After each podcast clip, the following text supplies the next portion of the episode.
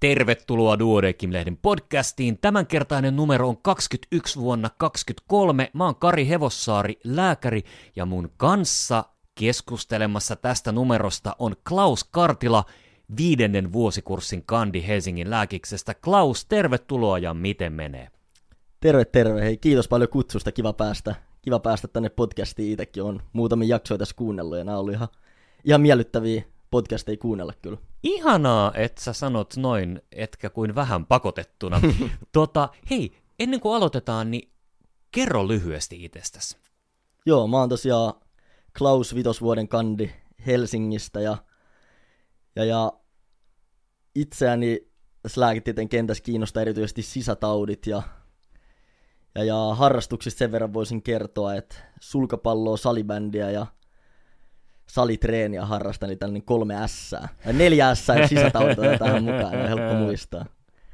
Ja minkä takia on tänään täällä podcastissa, niin toimin siis Helsingissä tällaisena terveysporttikandina, eli Duodecim-opiskelijayhteishenkilönä, jonka idea, idea on siis se, että kehitetään Duodecimin opiskelijayhteistyötä ja näkyvyyttä opiskelijoiden piirissä, ja sitten tuotetaan tietoa niin kuin opiskelijoille Duodecimin uusista palveluista, toiminnoista ja mahdollisuuksista opiskelijoiden suuntaan. Ja sen lisäksi tämä tämänkertainen numero, eli kaksikymmentäyksi, sisältää teemaosion. Tähän teemaosioon sä myös liityt olennaisesti.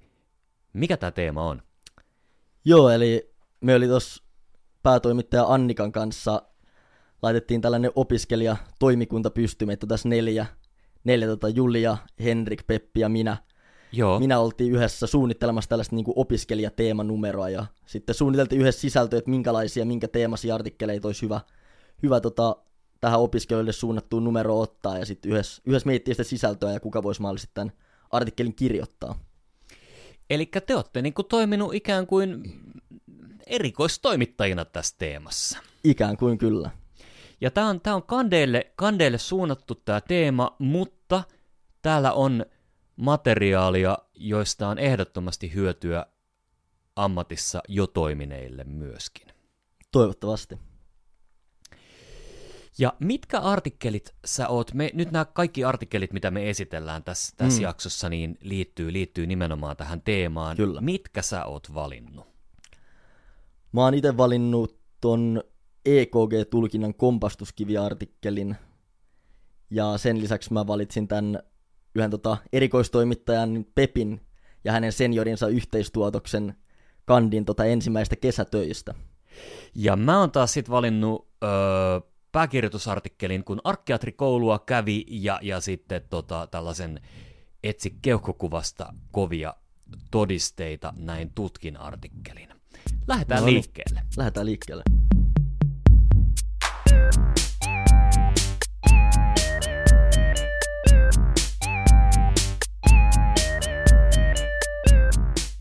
Ensimmäisenä mun valinta pääkirjoitus, kun arkkiatrikoulua kävi, kirjoittajanaan arkkiatri Risto Pelkonen.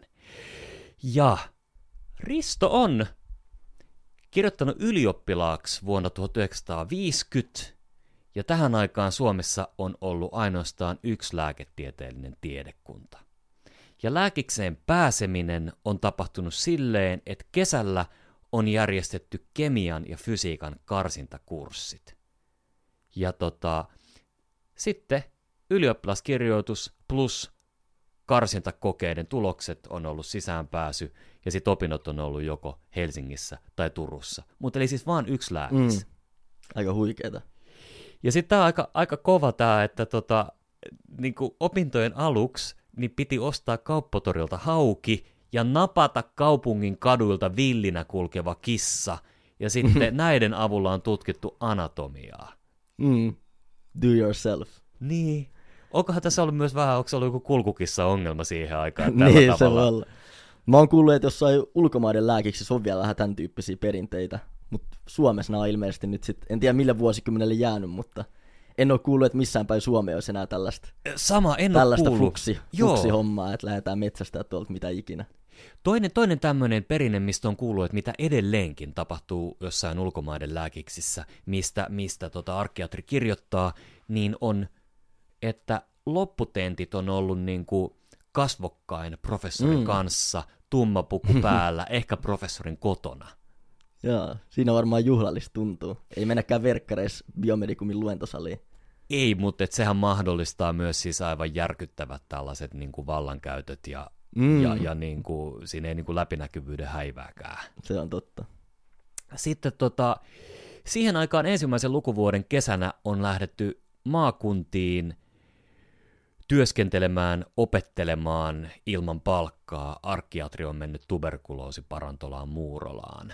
Mm, toi tuberkuloosiasia oli jännä, että miten se meillä alkaa olla aika, aika pieni osa tätä meidän niin kuin nykymedisiinaa, niin miten, miten se on tohon aikaan ollut noin massiivinen, massiivinen juttu, ne on isoja iso eroja kyllä. Näinpä. Vuonna tuhatyhdeksänsataaviisikymmentä neljätuhattaviisisataa suomalaista kuoli keuhkotuberkuloosiin. Mm. Ja sitten tässä on tota noin niin, hän kuvaa myös, myös mä luen, luen nyt suoraan niin kuin katkelman täältä. Kliinisen kurssin loppusuoralla sain kunnanlääkärin viransijaisuuden Lievestuoreelta koko kesäksi. Siellä minulla oli kolme opettajaa. Lääkäri Liisa, taksikuski Albin ja terveydenhoitaja Sinikka. Liisa, eli tämä lääkäri, opetti mitä pitää tehdä ja mitä ei saa tehdä. Sitten taas Albin, tämä taksikuski kotikäynneillä, niin hän tunsi kyläläiset, hän tiesi heidän tarinat ja että missä, missä on tota kynnys lääkärin kutsumiseen korkea ja missä on matala, ja palkkioista päätettiin myös yhdessä tämän taksikuskin kanssa, koska mm. taksikuski ties, että keillä on varaa ja keillä ei. Köyhät talot ei maksanut mitään ja vauraat maksoi sen niin kuin normaali lääkäri taksi. Joo, toi oli aika mielenkiintoinen. Ja sitten vielä tämä niin kuin terveydenhoitaja Sinikka oli oman alansa mestari, osasi arkiatrin opit ja siirsi ne minulle. Mm. Terveyden ja sairauden lähteet ovat elinympäristössä, vain harva solun sisällä. Ja kyllä se niin kuin, aika pitkälle pätee tänäkin päivänä. Mm, on se, on se. Se oli myös hauska, kun siinä puhuttiin ensimmäisestä klinikkavuosista, kun puhuttiin osastohoitajasta, osastohoitaja, opasti ja tukisti. Ja kyllä, kyllä. Toimi vähän niin kuin sellaisena vahtimestarina siellä kandeille, että piti ruodussa. Ja sitten tota, sit tässä on siis myös kuva Risto Pelkosen opintokirjasta, mm. mikä on siis, tämä on, on ollut vihko, missä on lääkeaineoppi, sisätautioppi, tuberkuloosioppi, hygienia, tämmöisiä. Ja sitten on, sit on niinku suoritukset ja arvosanat ja kaikki muut.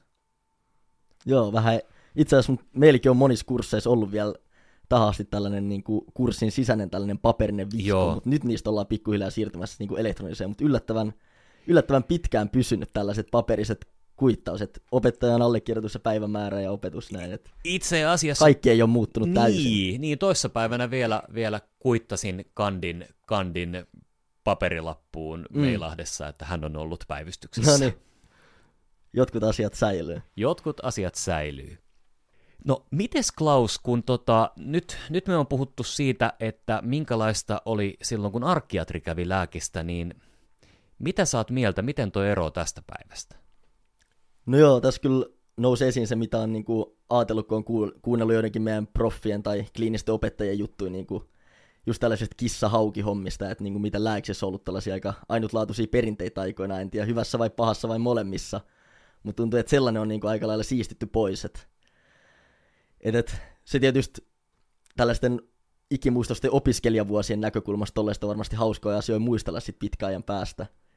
Ja sitten on ollut, kliiniset opettajat on kertonut niinku just näistä aikoinaan olleista niinku keskussairaala keväistä, kun lähdettiin kevääksi jonnekin maakuntiin ja siellä oli aika villiä meininkiä ja siellä ryypättiin ja tehtiin kaikenlaista. Ja, ja, ja sitten gynekologian kurssilla nyt kerrottiin tällaista forniksviikoista, onko nämä sulle tuttuja? Kerro, kerro. Niin nykyään meillä meil on niinku tällaisia hajautuspäiviä, päiviä tuolla ympäriinsä ja sitten synnärissä ollaan niinku kaksitoista tuntia kerralla, mutta aikoinaan oltiin tuolla ilmeisesti meikun niinku naisten klinikalla niin koko viikko, ja niitä kutsuttiin forniksviikoiksi sitten, ja siellä jonkin kokoisella kandiporukalla pyörittiin ja hengailtiin ja käytiin aina katsomassa, kun jotain mielenkiintoista, mielenkiintoista tuli. Kyllä, itse asiassa silloin kun mun, mun esikoiseni syntyi, niin meillä, meillä oli just tällainen forniksviikkolaiskandi okay. avustamassa synnytyksessä. Ja niin, eli teillä oli vielä siihen, siihen aikaan. Joo, okay. joo. Mutta silloin, kun mä ite, ite olin, tota, niin, silloin, enää niin silloin ei enää, enää ollut. Mutta tällaisia hauskoja niinku perinteitä, mitä niinku porukalla tehdään ja koetaan, niin sellaisia musta tuntuu, että ei enää, ei enää hirveästi ole ehkä. Se voi, se voi olla näin, ja sitten nekin, mitä oli, niin korona siivosi mm. ne pois. Yleisesti niin kuin vaikuttaa, että tohon, tohon arkiatrin aikaan niin se on ollut hyvin, hyvin selkeää, että tota, auktoriteetit on ollut. Ja, niin, se on totta. Ja tota, tää, tää asia on varmaan niin kuin, niin kuin hyvin paljon muuttunut, että et tosiaan asiat, asiat on läpinäkyvämpiä mm, ja, ja tota, opettajat ei taida olla enää samanlaisia niin kuin kyseenalaistamattomia auktoriteetteja, mitä ne on ollut. Joo, ei kyllä. Kyllä meillä monet opettajat, tietysti opettajan on tosi laaja kirja, mutta monet opettajat painottaakin, että haastakaa ja epäilkää, älkääkä uskoko kaikkea, että saa, niin kuin, saa niin kuin munkin tätä totuuden sanaa kyllä niin kuin yrittää haastaa ja kyseenalaistaa, että sitä niin. Niin kuin itsekin tuo esiin sitä. Niin, sehän on sitten sama, mitä potilaat tulee tekemään Mm. tekemään lääkärille. Niin. Et, et, et se, että lääkäri vain ilmoittaa, että näin se on, ja potilas sanoo, että kyllä herra tohtori, niin sitä, sitä ei enää maailmassa kovin paljon taida olla. Niin. Mutta tässä niinku arkkiatrinkin kertomuksesta niinku heräsi ajatus, että onko lääkis ollut aikoinaan niinku sellaista siistimpää ja ainutlaatuisempaa, en tiedä. Mutta kaikenlaisia hauskoja tarinoita kyllä varmasti on kerrottavan noilta vuosilta. Niin. Mä luulen, että sitten kun, kun tästä viisikymmentä vuotta eteenpäin sä, sä kerrot niin. nuorille kandeille, niin no voi vitsi, miten siistiä lääkis oli tuolla aikanaan. Niin, näin se on.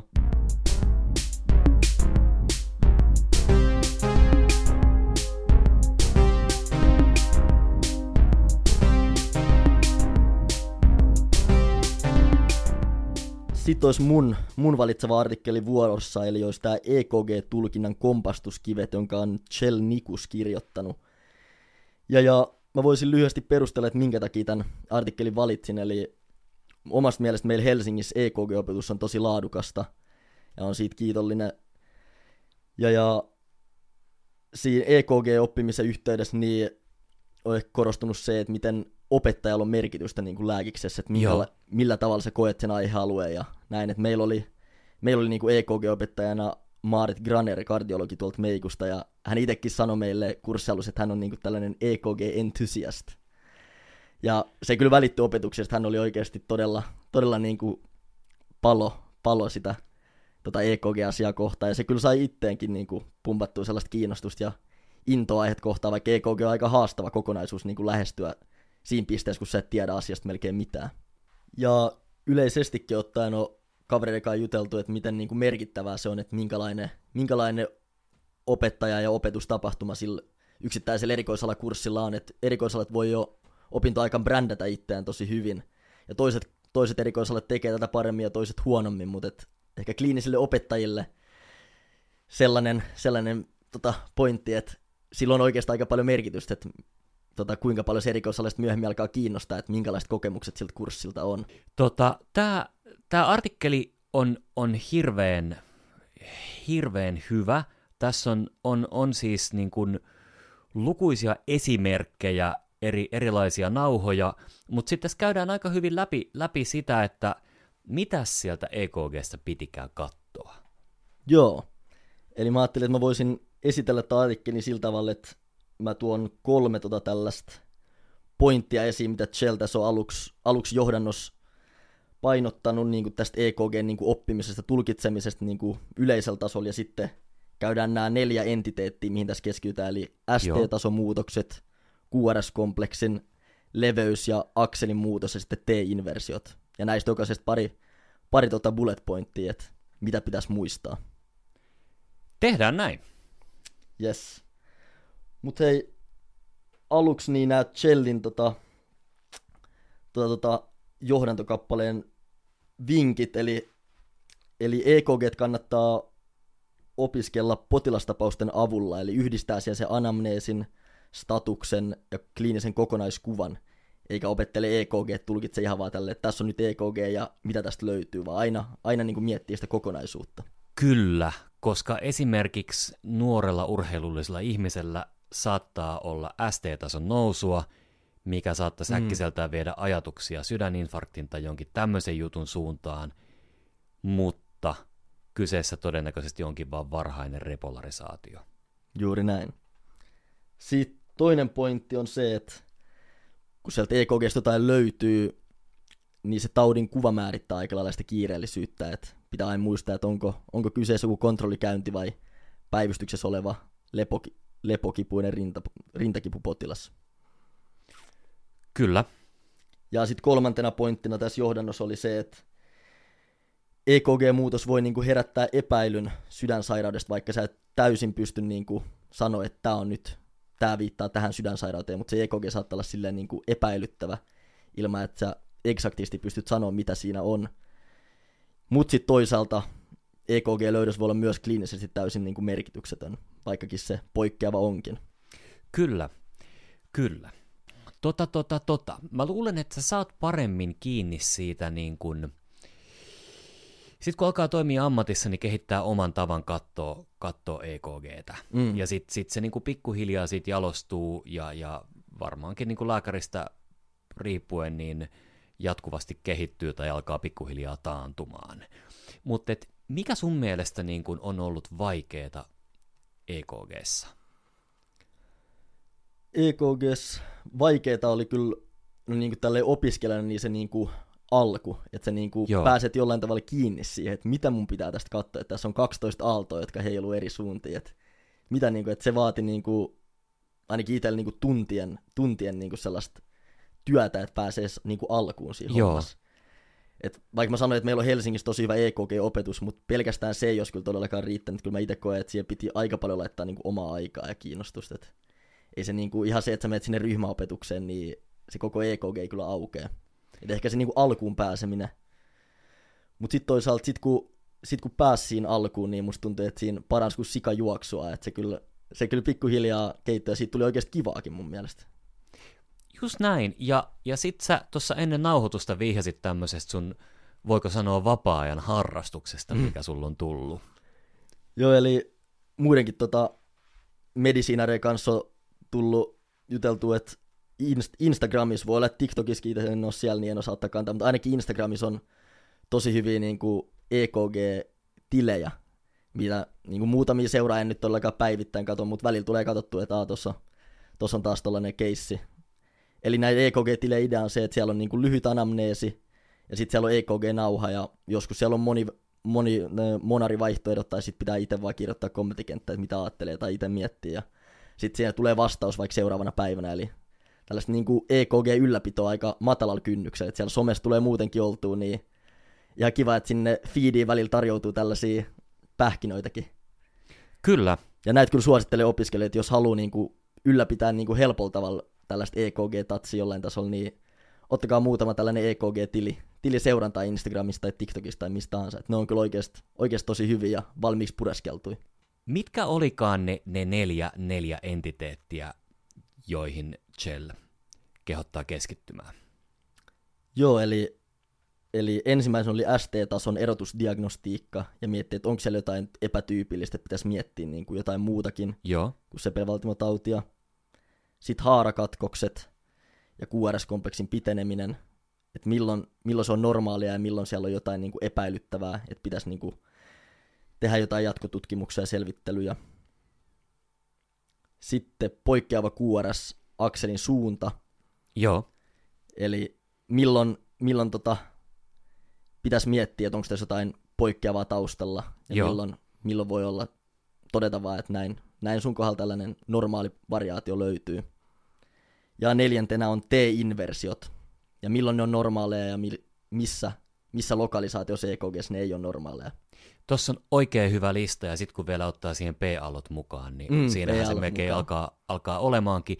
Eli näihin, näihin löytyy hyviä tapausesimerkkejä ja opastusta artikkelista. Kun tämän, tämän lukee ajatuksella läpi kertaan pariin, niin onkin hirveän paljon parempi E K G:n kanssa. Varmasti.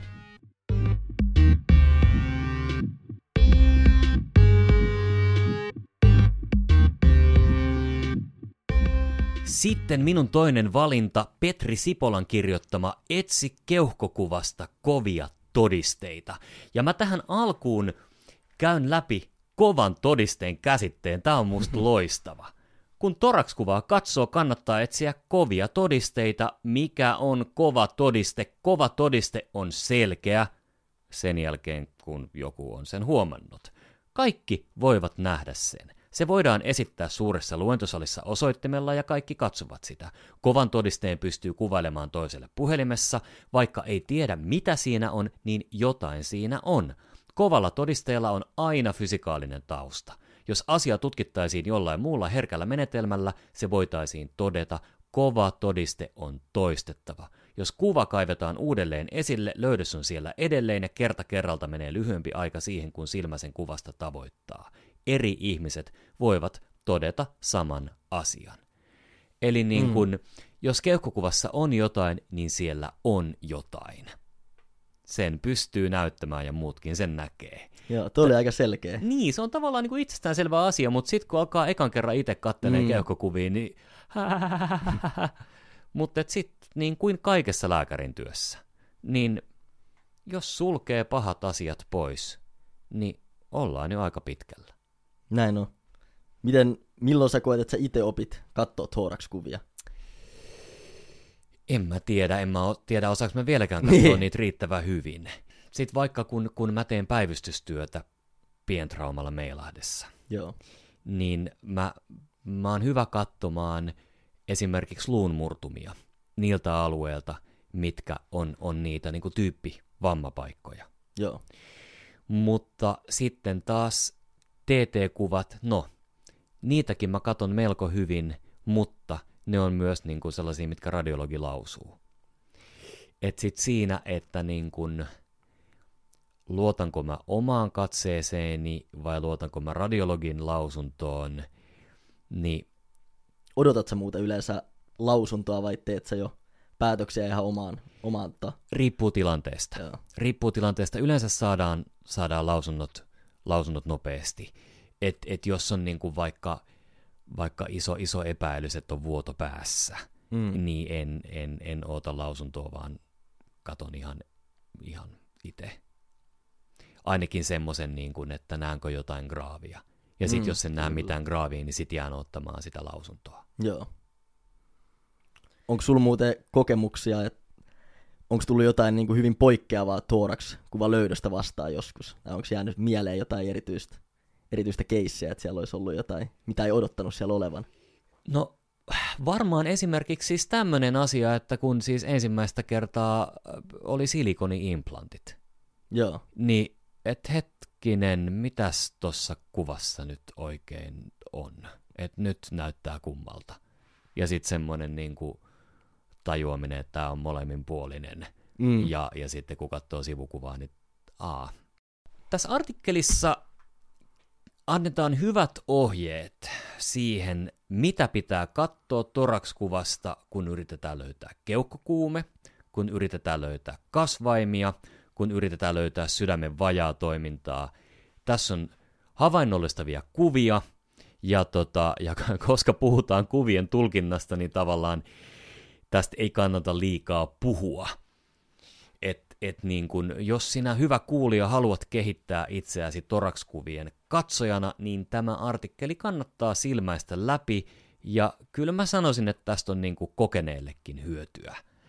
Joo, kyllä mä itsekin tuossa totesin sulle, että tämä olisi ollut aika hyvä, hyvä sellainen niin kuin orientoitumisartikkeli, niin kuin thorax-kuvan tulkintaa tuossa meidänkin Rihave-kurssilla, että ne, jotka thorax-kuvia seuraavaksi tulkitsee koulussa, niin kannattaa tämä kyllä, tämä kyllä lukasta sen kurssin yhteydessä, kun niitä katsellaan. Kyllä. Ja sitten kun katsoo kuvia, niin on, on hyvä pitää mielessä se, että huoneen olisi hyvä olla hämärä, mm. koska pieniä muutoksia ei näe kirkkaassa valossa. Eli siis se hämäryys, missä radiologit työskentelee, niin se taitaa johtua jostain ihan niin kuin oikeasta asiasta. Mm. Sitten tässä artikkelissa oli tällainen lause, kun thorax-kuvan otto on sairaanpotilaan turvallisuutta lisäävä asia. Niin toi on sellainen, mikä varmasti on, on hyvä pointti ja mitä itse ehkä hoksasi ekoiskesätöissä viime kesänä. Et meillä oli sellainen ohjeistus, että lähestulkoon kaikilta iäkkäiltä sisätautipotilaat päivystyksessä otetaan thorax-kuva, ellei ole niinku ihan tuoretta kuvaa. Et mä en ollut ehkä itse niinku älynykkää, että se on niinku noin, noin niin kuin laajat ne indikaatiot. Että se ei ole hirveän kohdennettua, vaan se on tällainen yleinen potilaan turvallisuutta lisäävä asia, että se on hyvä tsekata, vaikka sieltä ei varsinaisesti mitään etsi. Kyllä. Ja sitten se niin kun säteilyn määrä on hämmästyttävän pieni. Tässä on niin kun paljon o- Oulussa, Oulussa säteilyttävät, niin, tota noin, niin etu, etukuva on, on niin kun vastaa yhden päivän taustasäteilyä. Ja sitten sivukuvassa kolmen päivän annosta. Eli etukuva niin. Sivukuva on neljän päivän annos. Eli ei käytännössä niin. mitään. Ja näinhän se lopetettiin se artikkeli, että käytännössä ei ole kontraindikaatioita ottaa tätä. Juuri näin.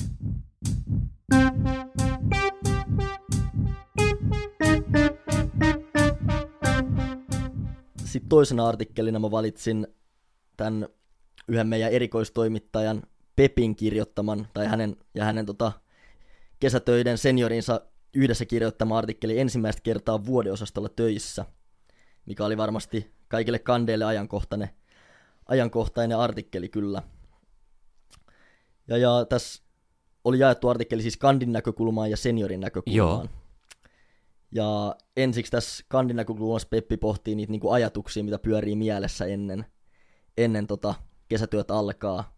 Kaikki muutkin ja siitä on selvinnyt, miksi mä en selviäisi. Juuri näin. Miettii, että tässä on kuitenkin neljä vuotta opiskeltu, että kyllähän mun pitäisi nämä asiat osata, mutta toisaalta on sellaista niin kuin epäilyä itseään kohtaan, mutta myös innostusta uudesta ja uusista haasteista. Ja sitten sitä saletaan niin kuin listaamaan, että mitä asioita kannattaa ottaa huomioon, kun valitsee kesätöitä ja menee sinne kesätöihin. Eli ekana tämä työpaikan valinta, että mitä asioita niin kuin priorisoisin, onko se, meneekö palkan perässä vai meneekö sen perässä, että mitä on kuullut muilta kandeilta, että onko tämä hyvä paikka. Ja tässä nostetaan esiin just sitä, että minkälaisia red flaggeja työpaikkaan liittyen voi niin kuin liittyä. Esimerkiksi aiempien kandien kokemukset, sitten se, että se työpaikka ei ole mennyt kuumille kiville, niin kuin nykyään hyvät työpaikat Joo. menee oikeasti kuumille kiville. Vaan se, että vaikka tota, yksityiset firmat yrittää vielä kuukausien töiden alkuun sitä sähköpostin välityksellä mainostaa, niin se saattaa ehkä olla merkki, että tämä ei ole ehkä halutuin paikka. Just näin. Ja sitten mitä tuossa koulukavereiden kanssa juteltiin kesätöiden jälkeen, niin sellainen asia tuli mieleen, että onko sut rekrytty niin kuin vaan sähköpostiviestillä vai onko sut haastateltu? Että millaisen kuvan se työpaikka antaa, että ottaako ne ihan kenet vaan sinne vai kiinnostaako niitä kenet ne ottaa sinne? Kyllä. Mä ehkä tähän väliin haluan sanoa kuitenkin tämmöisen lohdun sanan, että on, on mahdollista kasvaa hyväksi lääkäriksi, vaikkei pääsisi ekana kesänä siihen suosituimpaan kesätyöpaikkaan. Se on varmasti totta. Okei, sitten tuodaan esiin tämä mahdollisuus lähteä kavereiden kanssa porukalla kesätöihin, Joo. mikä tuo tällaista niin yhteisöllisyyttä ja voi sitten vapaa-ajalla ja töissä niin kuin purkaa niitä ajatuksia. Ja, ja tämä ehkä läpi. Rohkaisee vielä lähteä jonnekin niin kuin niin, muuta, kauemmas. Kyllä. Ja tätä on itsekin harrastanut, että itse on ollut tuolla Seinäjoella Joo. porukalla töissä. Oli tosi, oli tosi kiva konsepti kyllä lähteä. Oliko teillä joku yhteinen kimppakämppä, mistä asuitte? Oli joo, meitä oli niin kuin kuusi seitsemän ja sitten oltiin kaikki siellä keskussairaalassa töissä ja asuttiin siellä kimppakämpästä. Se on kyllä, suosittelen kyllä kaikille. Ja erityisesti sitä, että lähtee ehkä jonnekin muualle vielä porukalla. Ja sitten Peppi käy tässä läpi, että mitä siellä töissä sitten on niin kuin kandille tärkeää. Tässä puhutaan niin kuin se tukea antava tiimi siellä. Joo.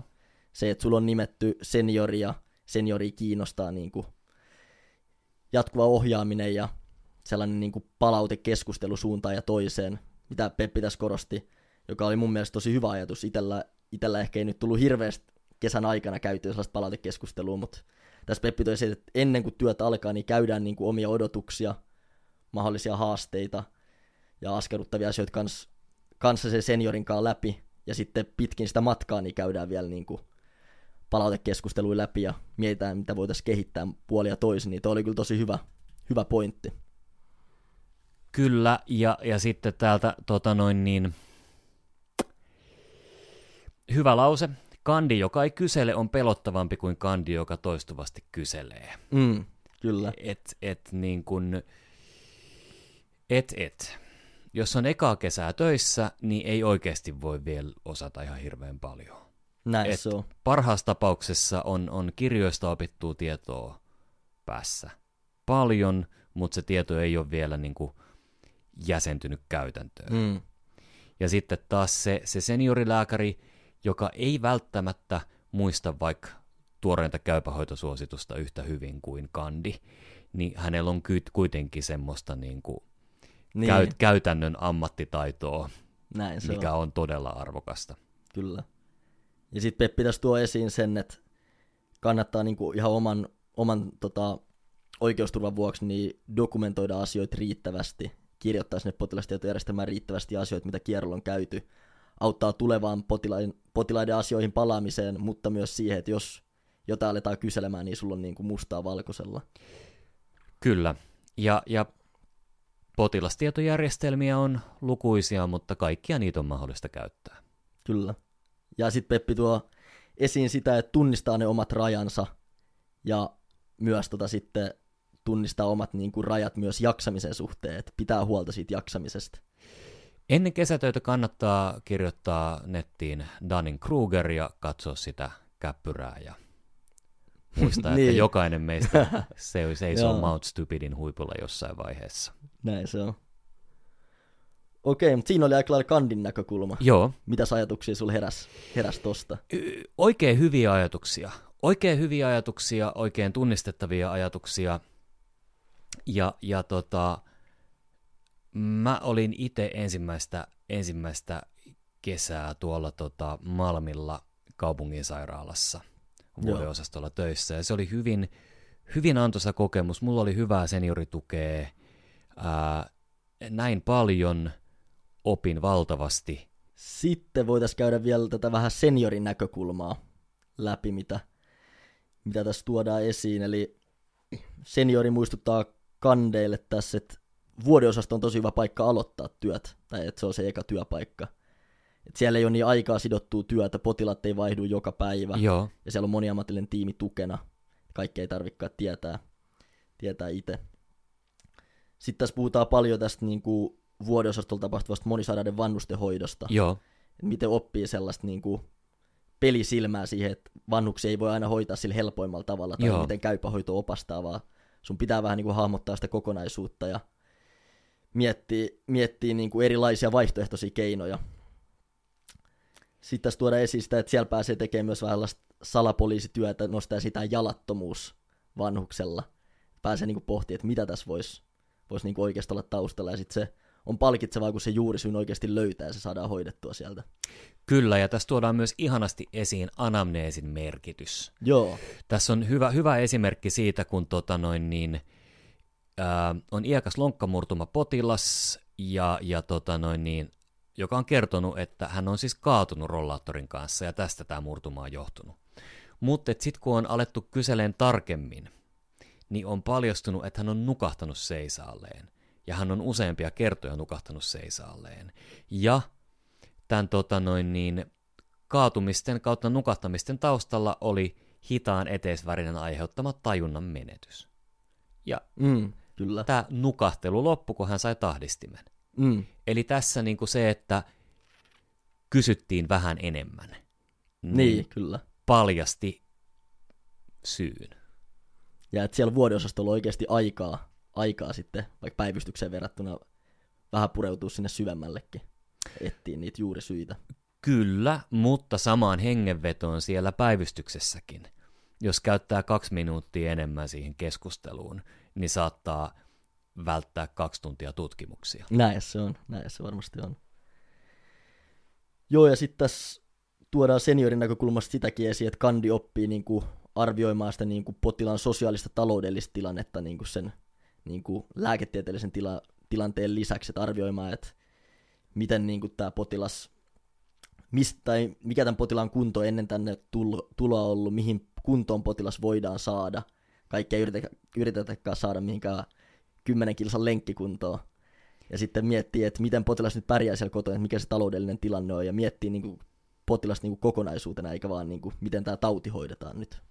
Just näin. Mä pääsin ä, omana ekana kesänäni niin muutaman kerran käymään kotikäynneille mukaan ja, ja niin kuin okay. käymään, käymään sitä pohdintaa, että okei, minkälaisia apuvälineitä tänne pitäisi asentaa, että hän voisi pärjätä kotona.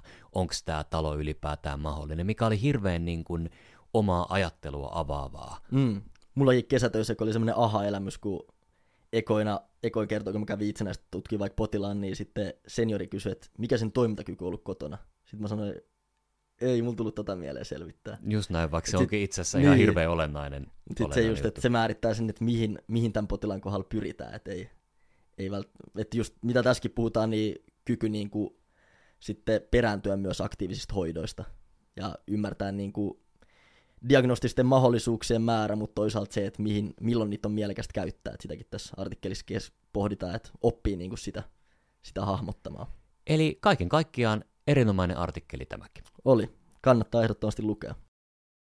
Miten Klaus, olisiko tässä tota, teemassa jotain muuta, mitä sä haluaisit vielä nostaa esiin? No joo, ainakin opiskelijakuuntelijoille ja miksei myös valmistuneille lääkäreille muistojen muisten tätä verestämiseksi, niin tuolla ihan lopussa löytyy tällaisia kaupunkikohtaisia esittelyjä tuossa kuukauden kollega-osiossa, missä jokaisesta Suomen lääksestä on joku kandi vastailemassa vähän kysymyksiä, ja meillä on lisäksi myös kahdesta ulkomaan lääksestä, Uumajasta ja Tartosta vastailemassa. Et kannattaa käydä ehdottomasti se osuus, luke, osuus lukemassa, että siellä oli itsellekin, itsellekin uusia juttuja, vaikka opiskelija tällä hetkellä onkin, niin oli kiva, kiva kuulla kaikenlaisia perinteitä ja tapoja muista lääkiksistä. Mahtavaa, juuri näin. Klaus, Klaus Kartila, kiitoksia, että tulit esittelemään tätä numeroa mun kanssa, ja kiitos sulle ja sun tota, erikoistoimittajakollegoille, että te olette tehnyt näin erinomaisen hyvän teemaosion tähän lehteen. Hei, kiitos paljon kutsusta, ja oli kyllä kiva olla tätä, tätä luomassa, ja toivottavasti jatkossakin saadaan vastaavia numeroita tehtyä tulevina vuosina. Ehdottomasti. Hei, ja kuulijat hyvät, oikein hyvää jatkoa. Moi moi! Moi moi!